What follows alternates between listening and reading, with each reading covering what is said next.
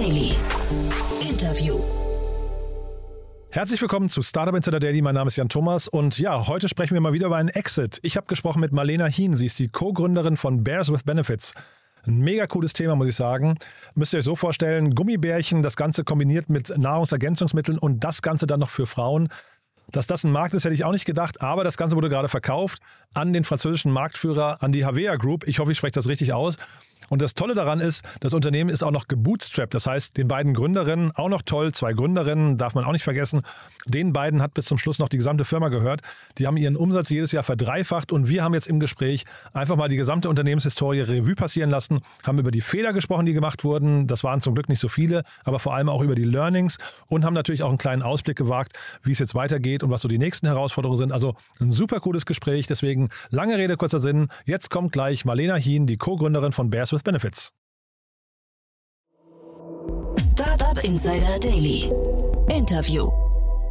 Sehr schön, ich freue mich. Marlena oder Lena Hien ist hier, Co-Gründerin von Beers with Benefits. Hallo Lena. Hallo, freut ja. mich, dass ich da sein darf. Ja, freut mich, dass wir sprechen und erstmal, ich muss sagen, herzlichen Glückwunsch. Das ist ja phänomenal bei euch. Ja, vielen Dank. Wir freuen uns auch sehr. Man darf gratulieren, ne? Man darf, ja, ja absolut. Cool. Denn wir sprechen über einen Exit. Ja, äh, leider muss ich sagen, in Anführungszeichen leider in einem Bereich, den ich nicht ganz so gut verstehe. Deswegen musst du mich mal so ein bisschen durchführen. Ich habe mir natürlich auch eure Webseite, euer Sortiment angeguckt, aber erzähl doch vielleicht mal, was ihr macht und auch nimm uns mal ein bisschen zurück in die Anfangstage. Warum habt ihr das überhaupt gestartet? Ja, gerne. Also wir machen ähm, die Bears with Benefits, also Gummibärchen mit gewissen Vorzügen. Das sind Nahrungsergänzungsmittel ähm, in Form von Gummibärchen, also das, was man sonst als Pillen, Pulver oder Tropfen einnehmen würde, eben in der Form von Gummibärchen. Und das hauptsächlich für Frauen, also die Frauengesundheit. Mhm. Deswegen habe ich gesagt, ich kann da nicht, nicht so viel zu sagen, ja. weil ich habe gesehen, ihr seid eigentlich, also ihr lauft sogar unter Femtech, habe ich gesehen. Ähm, erzähl mal, wie kamt ihr denn da drauf? Weil das ist für mich überhaupt nicht naheliegend, wie man sowas gründet. ähm, für uns war es total naheliegend, weil es total aus unserer Lebenswelt kam, also so typisch dem eigenen Problem, das man äh, versucht zu lösen. Meine Co-Founderin, die Laurence und ich, äh, wir haben beide in der Agentur vorher gearbeitet, waren sehr viel im Bereich Markenentwicklung unterwegs und so als äh, berufstätige Mütter, da bleibt die gesunde Ernährung ähm, auch oft gerne gerne mal auf der Strecke, so im, im Alltagsstress. Die Folgen sind dann meistens Müdigkeit, die Haut wird schlechter, die Haare fallen aus. Und ähm, wir haben eigentlich selbst äh, vergebens nach einem Supplement ähm, gesucht, ähm, das sich irgendwie leicht in den Alltag integrieren lässt, das eine, eine positive Einnahme hat, wenn man, das kennt vielleicht jeder, wenn man sich mit Nahrungsergänzungsmitteln auseinandersetzt, ähm, da mal was nimmt. Das fühlt sich immer ein bisschen an wie bittere Pille, also wie Medizin. Ähm, man fühlt sich eigentlich kränker und nicht gesünder und ähm, dementsprechend bricht man dann schnell ähm, die Einnahme wieder ab. Und da haben wir in den USA diesen riesigen Trend gesehen, der Gummibärchen als Trägermedium. Gummibärchen, was total Positives aus der Kindheit, ein kleiner Treat im Alltag und das fanden wir toll. Und da gab es auch schon ein paar tolle Brands, die sich da etabliert hatten. Und dann haben wir gesagt, okay, mit, mit, mit unserer Historie aus der Markenentwicklung, ähm, aus dem Konsumgüterbereich, äh, das ist doch jetzt mal was, wo, wo wir einfach mal was probieren können. Selbst eine Marke entwickeln, eine sehr digitale Brand entwickeln. Also das, was, was uns immer gestört hat bei den Konsumgüterriesen, für die wir auch gearbeitet haben, äh, dass das nie digital gedacht war, ähm, das wollten wir einfach mal machen. Und ja, fairerweise, wir haben diese Company überhaupt nicht auf dem, auf dem Reißbrett geplant, sondern haben das echt so Step by Step gemacht. Dachten, das ist jetzt mal so ein kleines Passion Project nebenher. Da können wir mal auf Amazon starten, gucken, Aha. was passiert, ob die Leute das so annehmen. Ja, und so haben wir die, die Brand entwickelt. Ähm, das erste Produkt ähm, gesourced, ein Haut-Haare-Nägel-Produkt. Das kam auch so aus den USA, der Trend, ähm, wirklich ähm, ähm, komplex für Haare eben auch. Und haben das auf Amazon gestellt vor vier Jahren. Und, und, und beschreib mal den Moment, also auf Amazon gestellt, das klingt jetzt nochmal, also den Schritt kann ich noch verstehen, ähm, aber was, was ist dann passiert? Also äh, ging das dann sofort los oder war das auch, war das am Anfang noch schwierig und ihr wusstet gar nicht, ähm, wohin die Reise geht? Ähm, es ging eigentlich direkt los, tatsächlich. Also ich glaube, wir haben so mit unserer Expertise aus dem Digitalmarketing auch intuitiv viel richtig gemacht, was so Keywords angeht, was die Product Detail Page angeht, was die richtigen Bilder angeht, das Packaging selber, das eben wirklich extrem digital gedacht ist, dass wir so entwickelt haben, dass es auf kleinsten mobilen Screens funktioniert auf so einer ähm, äh, Search Overview Seite. Ähm, genau, und das hat sich eigentlich aus dem Stand raus ganz gut verkauft. Ähm, so ein paar, paar Dosen am Tag. Irgendwann hatten wir so 20, 30 Dosen am Tag Baseline. Also das war echt schon super. Ähm, und dann, was für uns aber eigentlich alles verändert hat, war dann ähm, Douglas mit dem Startup-Wettbewerb, den die bis heute veranstalten. Mhm. Beauty Futures heißt der heute. Den gab es damals zum ersten Mal. Ähm, da haben wir uns dann einfach mal beworben, so mit dem ersten kleinen Business Case, den wir eben hatten und haben den gewonnen. Und ähm, ja, da wurden wir von über Nacht sozusagen in allen 500 Douglas-Filialen gelistet in Deutschland ähm, und auch im Online-Shop, haben so ein bisschen PR-Begleitung auch bekommen von Douglas und das ähm, ja, war dann schon unser Durchbruch als Brand. Das heißt, diese Wettbewerbe, diese Gründerwettbewerbe, die machen schon Sinn demnach, ja? Für uns hat es total Sinn gemacht. Ähm, ich glaube aber auch, es hat gut gepasst damals mit Douglas. Die haben mhm. selber diese Kategorie Beauty Food, also ah. Nahrungsergänzungsmittel ähm, für Schönheit, für Schönheit von innen gerade aufgemacht. Das mhm. heißt, das war auch wirklich in den Stores ein schönes Regal mit anderen Brands auch drin. Äh, also es muss natürlich immer ein bisschen zur richtigen Zeit am richtigen Ort sein, aber für uns hat das unglaublich gut funktioniert, ja. Mhm. Der Jan Mitschaiker von HV Capital hat hier mal äh, gesagt, so ein Satz, der mir hängen geblieben ist, ähm, es ist relativ leicht als Startup bei ich weiß nicht, äh, Supermärkten und so weiter in den Regal, ins Regal reinzukommen, aber die größere Kunst ist drin zu bleiben. Wie war das bei euch? Würde ich total zustimmen. Also da gibt es Ups und Downs. Ähm, bei Douglas sind wir durch den Wettbewerb einfach reingekommen. Mhm. Ähm, viele andere folgten dann. Wir sind heute bei Rossmann, bei DM, bei Müller. Bei DM beispielsweise musst du erstmal eine, eine Testlistung machen. Da kommst du auf so einen Thementisch, heißt das, ähm, ganz offiziell. Ähm, musst beweisen, wie gut du in vier Wochen verkaufen kannst und erst dann kannst du überhaupt in eine langfristige Listung übergehen. Und ähm, ja, ich würde zustimmen. Also die müssen auch alle schauen, was sie mit ihrem begrenzten Shelf Space machen. Ähm, das heißt, wenn du nicht verkaufst, wirst du da auch wieder wieder rausgehen müssen, früher oder später. Mhm. Also es ist schon die Kunst zu bleiben. Mhm. Und jetzt hast du vorhin schon mehrfach Branding und Marke und dann auch digitale Marke äh, erwähnt, aber erzähl mal ein bisschen über eure Marke. Also äh, der Name ist ja irgendwie sehr griffig, finde ich. Ne? Die ganze Marke kommt sehr sympathisch rüber, aber wie seid ihr da vorgegangen? Ja, genau so. Also wir wollten natürlich einen, einen Brand, einen Namen, ähm, der, der catchy ist. Das ist immer schön, aber wir haben auch von Anfang an entschieden, dass diese Brand, die kennt ja noch keiner am Anfang, dass die jetzt ähm, gar nicht irgendwie groß ähm, auf dem Produkt ähm, ja, sichtbar ist, weil sie dann gar nicht hilft in dem Moment, sondern wir haben uns für diesen Bären entschieden, der halt sehr präsent ähm, auf dem Packaging drauf ist.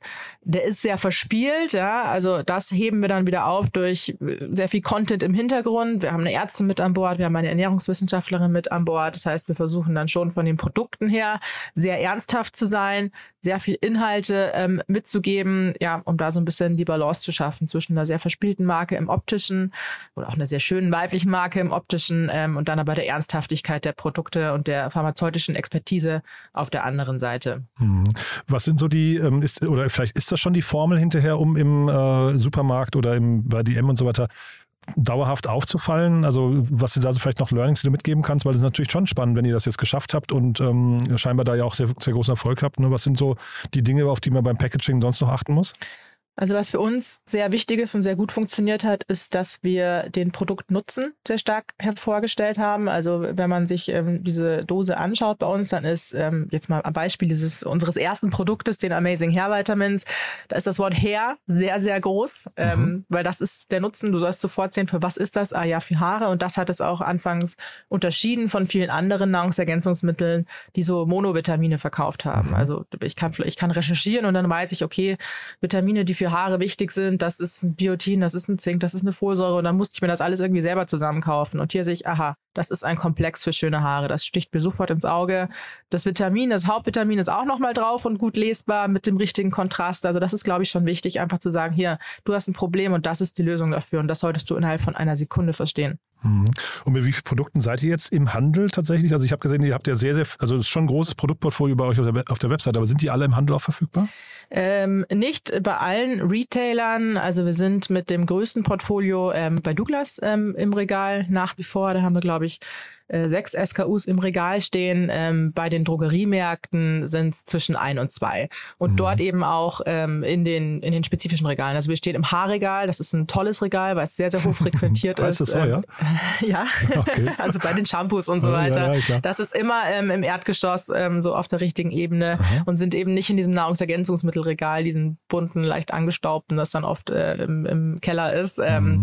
Deswegen haben wir da eben auch viel Laufkundschaft und haben aber irgendwann gemerkt, gemerkt, klar, wenn wir in die Breite wachsen wollen mit dem Produktportfolio, und das war uns extrem wichtig, da auch, auch Nischen zu bedienen, ähm, dass wir das eigentlich nur im eigenen Online-Shop leisten können. Mhm. Und deswegen war das für uns auch der Schritt zu sagen, jetzt wollen wir auch D2C machen und uns darauf fokussieren. Und kannst du da mal dann eure Learnings äh, teilen, weil äh, genau dieses, dieses Spannungsfeld D2C versus, äh, versus Retail, das ist ja äh, sagen wir, eine Sache, die oft debattiert wird.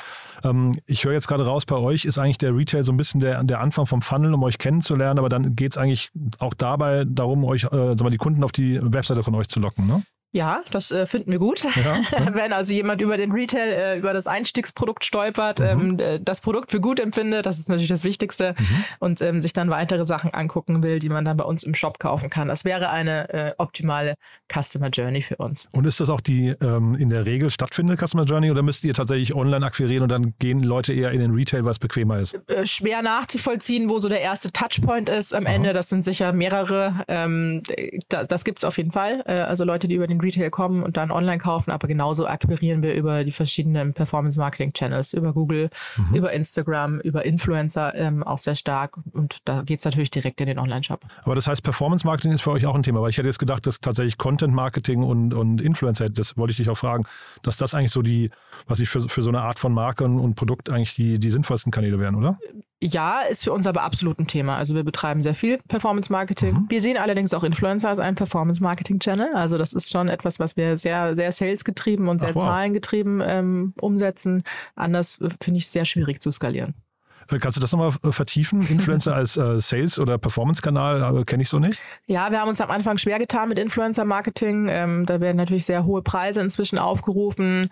Ähm, wir haben das nicht mit einem positiven ROAS hinbekommen sehr lange. Man versucht auch erstmal sich auf große Kanäle natürlich auf bekannte Namen zu fokussieren und ähm, das war echt schwierig für uns, das profitabel hinzubekommen. Das ist aber wichtig, weil wir bootstrapped mhm. sind. Wir haben ja nie Investoren reingenommen. Mhm. Das heißt, bei uns müssen die Kanäle auch profitabel funktionieren.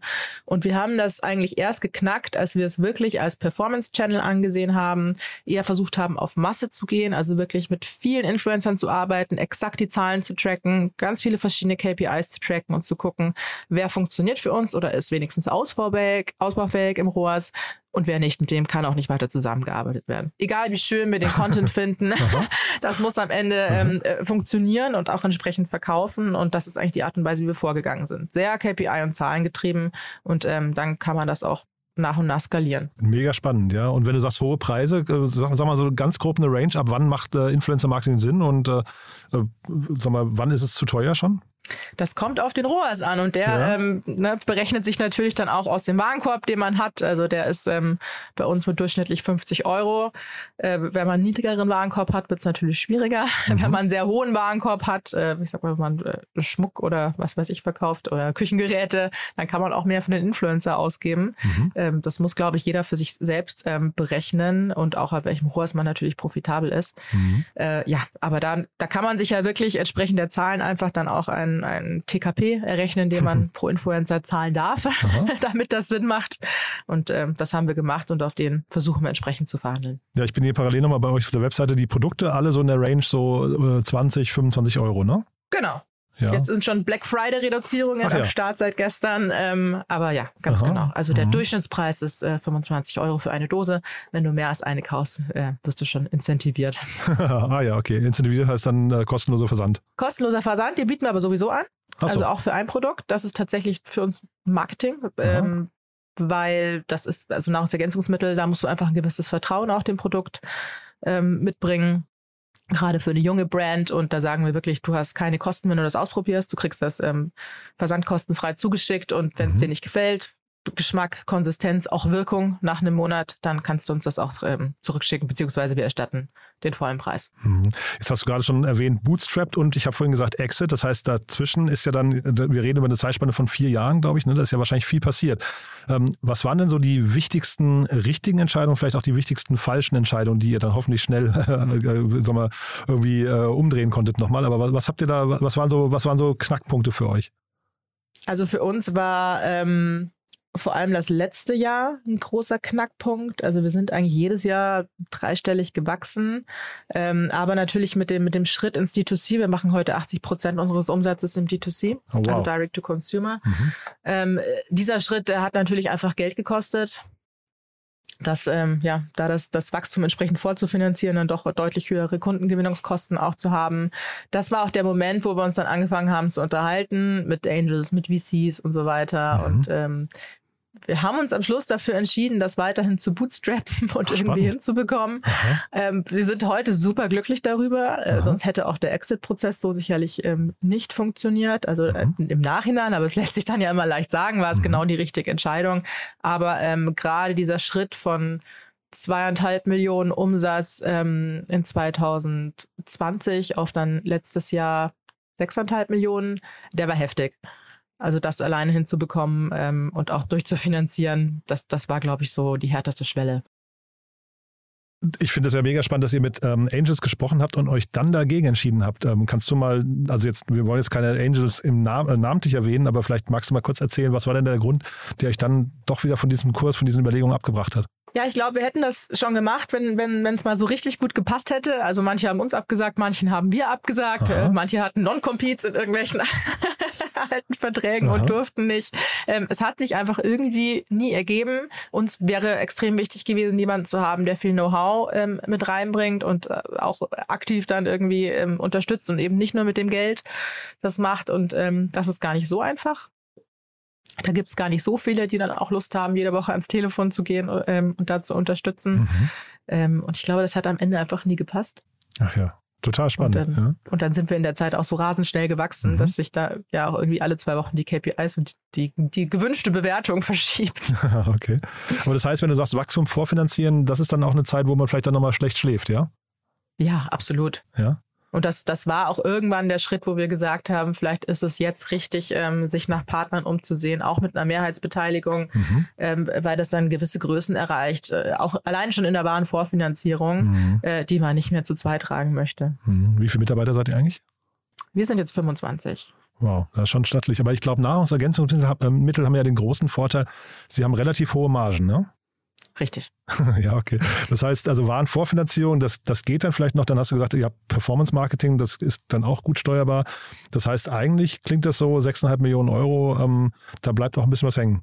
Ja, da bleibt was hängen. Ähm, kommt natürlich darauf an, was man dann so für Kanäle macht. Wir haben dann letztes Jahr auch internationalisiert, sind, ja. ähm, haben zwei neue ähm, internationale Märkte eröffnet mit Italien und Frankreich. Davon hat einer besser und einer schlechter geklappt. Ähm, das sind natürlich einfach Dinge, die viel kosten. Darf ich fragen, welcher hat besser funktioniert? Italien. Italien ist äh, ein ganz toller Markt für uns. Ähm, ist auch der zweitgrößte Nahrungsergänzungsmittelmarkt in Europa. Ähm, wir sind aber ein bisschen wie die Jungfrau zum Kind zu diesem Markt gekommen, weil wir äh, von Influencer aus Italien auf einmal die ganze Zeit angefragt wurden, ob wir nicht Produkte zur Verfügung stellen können. Aha. Und dann haben wir denen immer Produkte geschickt und dachten irgendwann, naja, es nimmt jetzt etwas überhand, weil die Leute kommen dann irgendwie auf einen deutschen Online-Shop, das bringt überhaupt nichts. Dann mhm. sollten wir jetzt wohl Italien mal als ersten internationalen Shop mhm. wählen. Und Italien hat sich toll entwickelt, mhm. ist relativ schnell profitabel geworden, hat heute wirklich eine stattliche Größe direkt hinter Deutschland. Ähm, und dann sind wir zwei Monate später direkt auf Frankreich ähm, äh, gesprungen, beflügelt von diesem Erfolg. Mhm. Und äh, das hat sich deutlich, deutlich schwieriger dargestellt für uns als deutsche Brand. Äh, deutsche Brand aber, äh, Brand, aber ihr habt ja einen englischsprachigen Namen und da habe ich mich auch gerade gedacht, ob der in Frankreich so gut funktioniert, weil äh, Franzosen ja immer so ein bisschen Ressentiments haben eigentlich gegenüber englischen, englischsprachigen Marken. Genau, so ist es. Die Produkte sind made in Germany, das hilft einem auch gar nicht mal so viel weiter in ja. Frankreich. Ähm, es ist ein Markt mit, mit sehr hohen Marketingkosten, sehr hohe Influencerpreise auch beispielsweise, ah, ja. höher als in Deutschland. Ähm, also und es gab auch schon große Konkurrenten. Also es gibt ähm, zwei weitere große Firmen in dem Bereich, die französisch sind, mhm. die den Markt auch schon relativ fest in der Hand hatten. Also das waren alles so ein bisschen Hindernisse in Frankreich und da ähm, ja das haben wir vielleicht ein bisschen schnell gemacht, wenn es jetzt um hm. Learnings geht, die man anders machen würde. Und jetzt dieser Prozess Anbahnung mit Havea, ich hoffe, ich spreche sie richtig aus. Ähm, ähm, wie ist der gelaufen? Sind die auf euch zugekommen oder du hast gerade gesagt, ihr habt auch überlegt, äh, auf Partner zuzugehen. Waren die euer Wunschkandidat oder wie, wie vielleicht kannst du es da mal ein bisschen durch die Reise führen? Ja, also tatsächlich hat uns eine ähm, M&A-Beratung angesprochen Ende letzten Jahres. Ähm, das war Carl Square, ähm, das Team hier in München. Die begleiten eigentlich relativ viele Deals so im D2C-Bereich, also mhm. haben auch Snox gemacht unter anderem, Oceans Apart, ähm, die erste Hello Buddy-Transaktion, also äh, ja, die, die ähm, Cases lagen auf jeden Fall auf dem Tisch ähm, und die haben uns überzeugt, ähm, dass es dieses Jahr jetzt der richtige Schritt sein könnte. Und dann sind wir eigentlich so Anfang des Jahres äh, in die Vorbereitung gegangen, haben einen Businessplan geschrieben, ein Investment-Memo geschrieben und dann ähm, ja, ist dieser Prozess, ich glaube Ostern, angestoßen worden. Aha. Ist das so ein typischer Weg? Das heißt, eine M&A-Boutique kommt auf äh, ein Gründerteam zu, überzeugt, dass es wäre der richtige Zeitpunkt äh, zu verkaufen. Ist das also, ich, ich kenne den, den Schritt zu wenig, aber klingt ja spannend. Ich glaube schon, dass das, also, ne, die sind natürlich immer so on the outlook. Ähm, mhm. Wer denn da in Frage käme jetzt gerade so, so größentechnisch? Mhm. Ähm, deswegen, den gibt es bestimmt auch andersrum, den mhm. Weg, aber ich würde jedem empfehlen, ähm, der nicht aus dieser MA-Finanzwelt kommt, ähm, das mit einem Partner zu machen mit einer mhm. Beratung. Also das hat uns schon extrem geholfen. Also man muss mhm. auch selber sehr, sehr viel Arbeit reinstecken, das ist klar, aber einfach diese Guidance zu haben ähm, und diesen ähm, strukturierten Prozess dahinter, das war für uns extrem wichtig. Mhm. Und dann will man ja immer mehrere Bieter, also es soll ja immer so ein Bieterrennen werden. Ne? War das bei euch auch so? Also äh, kriegt man da so einen geordneten Prozess, wo man hinterher sich auch mehrere potenzielle Käufer angucken darf? Ja, absolut. Also bei ja. uns war es auch so, wir hatten mehrere Bieter, ähm, sind auch mit mehreren in die Due Diligence-Phase gegangen. Mhm. Das ist natürlich der Idealfall, mhm. weil man dann auch eine bessere Verhandlungsposition hat. Mhm. Ist sicherlich nicht immer so, aber ja, in unserem Fall war das so. Und ihr habt dann gemerkt, auf der Gegenseite war großes Interesse, ja? Also ich meine, der, der, das Marktsegment ist natürlich super spannend. Ähm, zeitgleich vielleicht also wir müssen jetzt nicht äh, über detaillierte Bewertungen sprechen. Ne? Ich weiß nicht, oder habt ihr einen Kaufpreis kommuniziert? Nee, habt ihr nicht, ne? Nee, haben wir nicht. Habt ihr nicht, ne? Aber äh, ihr, ihr, seid ja sehr digital aufgestellt. Äh, hat man dann so Digital-Multiples oder hat man eher so FMCG ähm, Consumer Good äh, Multiples? Ja, das sind schon immer Consumer Good Multiples. Das ist natürlich immer die Frage, wie komplementär man dann auch ist. Ob mhm. einen dann im Private Equity kauft, den ist es ja dann erstmal egal, was mhm. du da gerade verkaufst. Mhm. Oder wie jetzt in unserem Fall eben ein Stratege, ähm, zu denen wir sehr, sehr komplementär sind. Also mhm. Havea, äh, Konsumgüterkonzern aus Frankreich, haben noch nichts im deutschen Markt. Das heißt, wir sind jetzt die ersten Deutschen, die dazu stoßen, haben noch nichts im D2C-Bereich, sondern wirklich eher klassische Retail- und Pharmacy-Brands. Mhm. Das heißt, wir sind wahnsinnig komplementär. Das passt einfach unglaublich gut. Die können Dinge, mhm. die wir nicht können und andersrum. Ja. Das klingt so, als, als wäre das ein guter Fit, ja. Und das heißt, ja, ihr seid wahrscheinlich jetzt auch wirklich happy, oder? Wir sind total glücklich. Also das ist ein, ein richtig guter Fit, auch langfristig. Wir Aha. glauben, dass uns das auch wirklich nochmal noch mal weiterbringen kann. Mhm. Ähm, haben wir aber selber nochmal Private Equity owned. Also das, das ist auch wirklich super. Wir hätten uns das überhaupt nicht besser aussuchen können. Und wie geht es jetzt weiter? Also das heißt, ihr werdet jetzt äh, eine Brand von Havea ähm, oder bleib, bleibt, ihr, bleibt die Brand einfach komplett unabhängig oder äh, ist auch eure neue Aufgabe dann im Havea-Konzern hier vielleicht Deutschland aufzubauen oder so? Ja, genau. Also wir bleiben als Brand schon unabhängig, bleiben hier in München. Loros und ich bleiben Geschäftsführerinnen auch. Das, das Team bleibt so, wie es ist. Mhm. Ähm, wir wollen natürlich weiter wachsen, auch mit der Unterstützung von HBA. Und ähm, gleichzeitig sollen aber schon wir auch als Team unsere Digitalexpertise in den Konzern einbringen, mhm. äh, auch was andere Brands angeht. Ähm, genau, da so ein bisschen unterstützen. Sehr cool. Wofür darf man euch denn jetzt die Daumen drücken? Wofür? Ja, also was, was könnte schief gehen oder wo sagst du, ey, ne, das muss auf jeden Fall klappen? Ja, also wir hoffen mal, dass alles so weitergeht wie bisher. Ähm, ja, wir sind dieses Jahr nochmal 100 Prozent gewachsen. Ähm, mhm. das, das, das, würden wir jetzt gerne so fortschreiben, mehr oder weniger. Aha. Wir möchten auf jeden Fall nochmal andere Märkte angehen nächstes Jahr. Auf Frankreich nochmal einen Fokus legen, jetzt wo Aha. wir auch quasi französisch sind. jetzt klappt es hoffentlich ein bisschen besser. Ähm, und uns dann aber auch nochmal andere europäische Märkte vornehmen. Mhm. Weil diese, man hat ja immer dieses äh, kulturelle Integration, das ist wahrscheinlich bei euch dann jetzt erstmal nicht so ein Riesenthema, oder?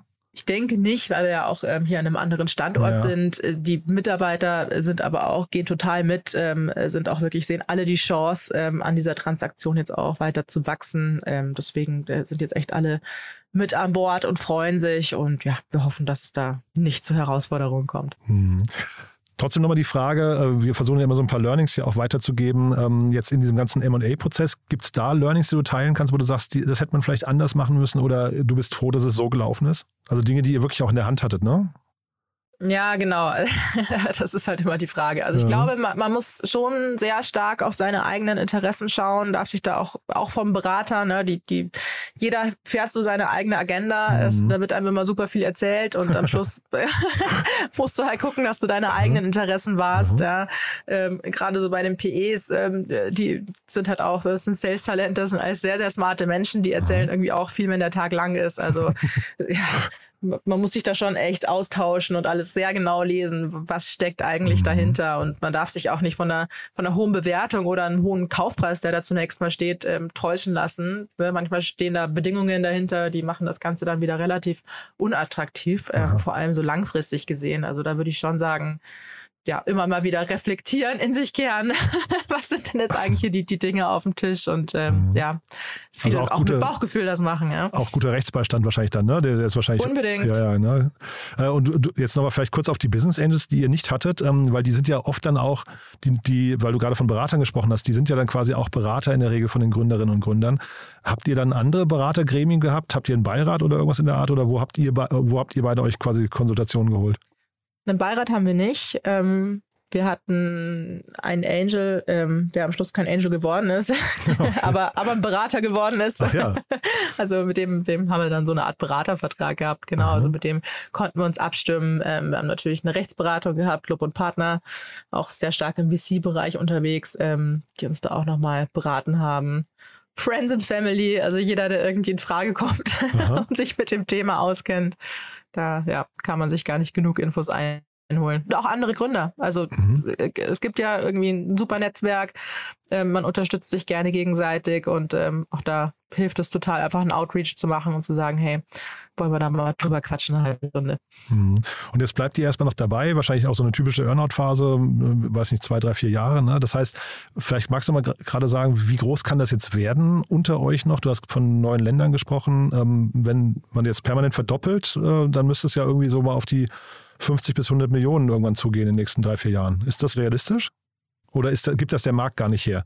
Ich denke schon, dass der Markt das hergibt. Also das ist nicht unrealistisch. Ja, cool. Also wenn man in den, in, den, in den USA gibt es äh, Brands, die für sich 300 Millionen Euro Umsatz machen, Aha. nur in den USA, Aha. ohne jetzt groß internationalisiert zu haben. Also ähm, per se gibt es der Markt absolut her. Ähm, gerade wenn man dann eben auch nochmal andere Vertriebskanäle wie Retail, wie äh, Pharmacies, Apotheken im Ausland eben auch angeht, ähm, kann man das schon machen. Aber man muss ja nicht jeden, jedes Jahr dreistellig wachsen. Irgendwann darf es ja dann auch ein bisschen runtergehen. Cool. Ja, ein bisschen erholen ist jetzt auch angebracht. Marlene, das hat mir großen Spaß gemacht. Also eine ganz, ganz spannende Reise, finde ich. Haben wir denn aus deiner Sicht was Wichtiges vergessen? Ich glaube nicht. Cool. Du dann lieben Dank, Glückwunsch nochmal und ja, wir bleiben mal in Kontakt. Ich würde sagen, wir machen vielleicht irgendwann ein Update, dieser ganze Integrationsprozess und so, vielleicht in einem Jahr oder so nochmal mal hören, was da vielleicht die Learnings sind. Ja, super gerne. Wir sind auch gespannt, was jetzt alles kommt. Cool. Ich drücke die Daumen. Ja? Danke dir. Bis dann. Ciao. Ciao. Startup Insider Daily, der tägliche Nachrichtenpodcast der deutschen Startup-Szene. So, das war Marlena Hien, die Co-Gründerin von Bears with Benefits. Ein super cooles Gespräch, ne? Habe ich hoffentlich nicht zu viel versprochen. Wenn euch gefällt, was wir hier tun und falls ihr jemanden kennt, der oder die vielleicht gründen möchte, ich glaube, das ist genau die richtige Folge, die man mal weiterempfehlen sollte. Gerade bei den potenziellen Gründerinnen gibt es ja oft noch Ressentiments, so, so, ja, irgendwelche Gründe, die einen zurückhalten, die einen zaudern lassen, vielleicht ein bisschen zu viel Angst und so weiter. Ich finde, das hier ist ein richtig cooles Beispiel dafür, dass man diese Ängste einfach mal kurz ignorieren sollte, einfach mal probieren und wenn es dann nicht klappt, hat es halt nicht geklappt. Aber ja, hier sieht man, dass man mit einer tollen Idee, mit viel Enthusiasmus dann irgendwie so ein Thema auch erfolgreich machen kann und vielleicht auch sogar über die Ziellinie wuppen kann. Also deswegen gerne weiterempfehlen. Dafür vielen Dank an euch. Danke auch fürs Zuhören. Und vielleicht noch ein kurzer Blick auf nachher. Nachher sprechen wir hier im Rahmen unserer äh, Kryptoreihe To Infinity and Beyond über diesen Zusammenbruch, über den Kollaps der FTX-Börse. Habt ihr wahrscheinlich mitbekommen, dieser Milliardenkollaps. Wir sind auch da einmal die gesamte Geschichte durchgegangen. Ist wirklich filmreif, was da passiert ist, mit allem für und wider. Ist natürlich ein sehr trauriges Thema für einige Beteiligte. Aber wir haben eben eine Stunde lang alle wichtigen Punkte aufgearbeitet. Äh, war ein super cooles Gespräch mit Daniel Höpfner. Und deswegen kann ich euch da auch nur empfehlen, wenn ihr wissen möchtet, was da passiert ist, nachher erfahrt ihr es im Detail. Lohnt sich wirklich. Kommt nachher um 16 Uhr. Bis dahin, alles Gute, euch einen wunderschönen Tag und ja, hoffentlich bis nachher oder sonst bis morgen. Ciao.